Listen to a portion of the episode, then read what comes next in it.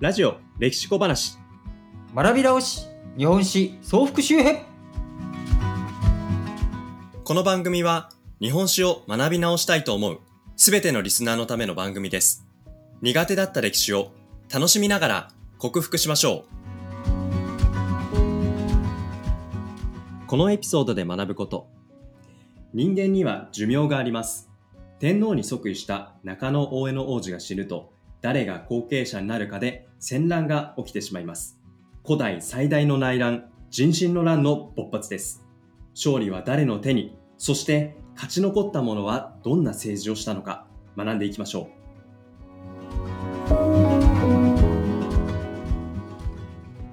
ということで第6回に進んできたあ日本史総復習編ですけれども前回大化の改新を主導した天智天皇中野大江の王子。中野大江の王子が天皇になって天皇になった時の名前が天智天皇なんだけれども、はい、この天智天皇のこうやり残したことというのはまあ中途半端に終わっちゃったんだよね。こう蘇我氏を排除するっていうことはできたん。だけれども、うん、他にも豪族とかさあの強い人たちはいるわけでこの強い人たちの既得権益を全部は、ひっぺがすっていうこと。これがなかなか完成ができないまんま終わってしまったということが残ってたんだけど、ある一つの火種を残して中野上の王子天智天皇は亡くなってしまった。火種。そう。火種なん火種なんですか？その火種というのが後継者をどうするか。あ後継者問題っていうのね。これはやっぱいろんなところで問題が起きるわけなんですけれども天智天皇には息子がいた。はい。でその息子は妻の身分そのお母さんの身分ね。天智天皇の子供を産んだ女性の身分が低かった。っていう弱点があって、で天智天皇には弟もいたのね。でその弟と息子、はい、どっちが天皇になるべきなのかっていうことで揉めちゃったんですよこれが。あ決めきれなかったんですね。決めきってはいたの天智天皇としては。天智天皇としては息子に後を継がせる。で息子が天皇になっただけれども、世の中みんながやっぱりちょっと改革がこのまんま進んじゃっても困るしとかねいろいろあって弟の大天の王子という人のところにいろんな人たちが集まっていく。でそのいろんな人たちが大天の王子に集まっていくのを見ると、うん、はい、こう天智天皇の息子は不安になるわけです。そうすると不安になってしまったので大天の王子を排除しようという動きも見られた。これねどっちが先にやったかっていうのはもはやわからない、はい、こう、はい、わからないだけれども人心の乱っていう戦争が672年に起きてしまう人心の乱。人心の乱。はい。これ672年に人心の乱が起きて結果国が2つに分かれて片っぽが負けてしまう。で負けたのが天智天皇の息子なのね。これが負けて自殺しちゃうんだけどね、そう息子息子がそういう結末だったんですね。結末。で大天王子が天皇になって、天皇になった後の名前が天武天皇というわけですよ、はい、でこの天武天皇になった、えー、大天王子、まあ、これからあとは天武天皇って言うけれどもこの天武天皇がいろんな改革をさらに進めていくということで、はい、身分制度っていうのを新しく役者の型カバネ。発色の性そう発色の性って。姓。って、まあ、名字ね。薬草8色、8種類のカバネっていうのを用意して、これにもう一回全員、あの、ヒエラルキーを整え直そうっていうふうに身分秩序の整理をやったりとか、はい、あるいは律令っていう天皇を中心とした法律体系、ルール体系っていうのを、まあ、中国のね、律令制度を参考に整備していこうっていうことを決めたり、はい。はい。うん、で、歴史書。これを作っていこう。よ正しい歴史。誰がどういうふうにこの国を作ってきたのかっていうことを残そうということで、はい、歴史書の編纂を進めていこうってしたり、うん、でこういった彼がやっていった身分秩序の整理とか律令っていう法律を作ったり歴史を作っていこうっていうことは、うん、この後にねあの全部、はい、彼が死んだ後に成果物としては出てくるんだけど彼がやってこうぜっていうことを言っていった。はいでこのやってこうぜっていうことができたのも、内乱に勝利して自分に対する敵対者、うん、不満分子っていうのを排除することができたから、なるほど。っていう側面がやっぱあるのね。だから、うん、聖徳太子の改革っていうのは、はい、実は聖徳太子の時代和をもって尊しとなすこれすごく大切だった。うん。でも、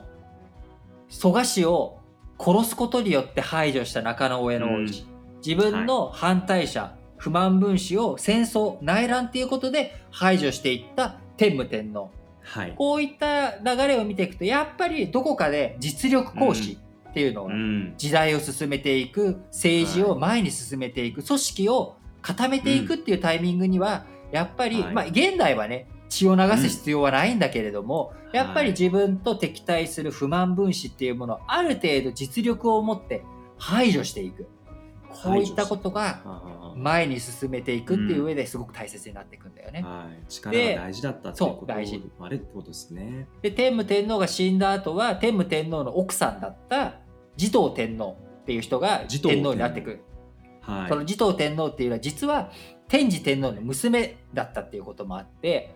はい。はい。だからあの叔父と姪で結婚してるわけなんだけれども、うんうんうんまあ、昔は結構その近親婚っていうのが、えーまあ、タブー視されてなかった時代だったっていうのもあるので、まあ、そういう血縁関係なんだけれどもやっぱり児童天皇っていうのは天智天皇の血も引いてるしはいで夫は天武天皇だしっていうことで、はいあの非常に権力を強く持って改革を前に進めていくっていうこと。うん。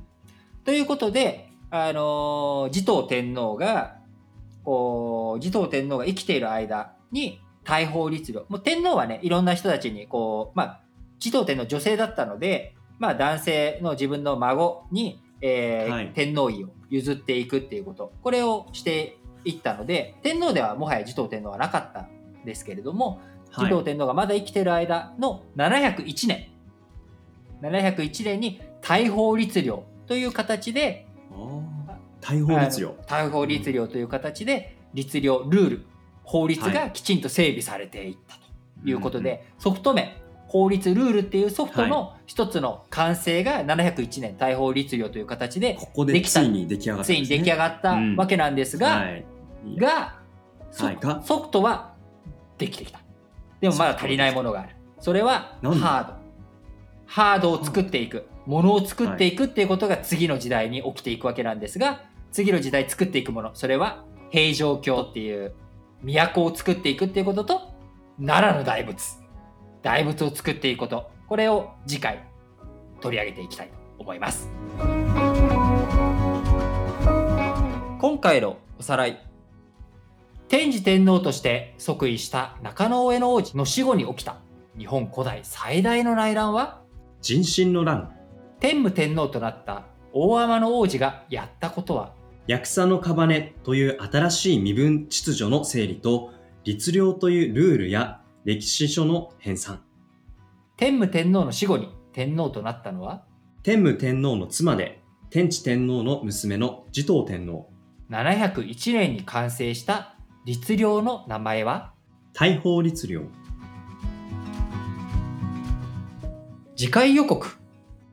内乱を制した大天の王子は天武天皇となって天皇と皇族の力をより高めていきます。大化の改新で道半ばであった諸制度を完成に導くため律令や歴史書の編纂を進めました。天武天皇の死後も持統天皇がその志を継いで中富の鎌足の息子藤原不人のサポートなどを経て着実に改革は完成へと進みます。しかし、まだ改革には足りないものがありました。次回、日本の中心は、飛鳥の地から奈良の平城京へ、奈良の大仏、交互期待。ラジ歴では、ツイッターで質問、感想を募集しています。ツイッターアカウントは、ラ、ジ、レ、キで検索してフォローしてください。日本史総復習編、次回もぜひ聴いてください。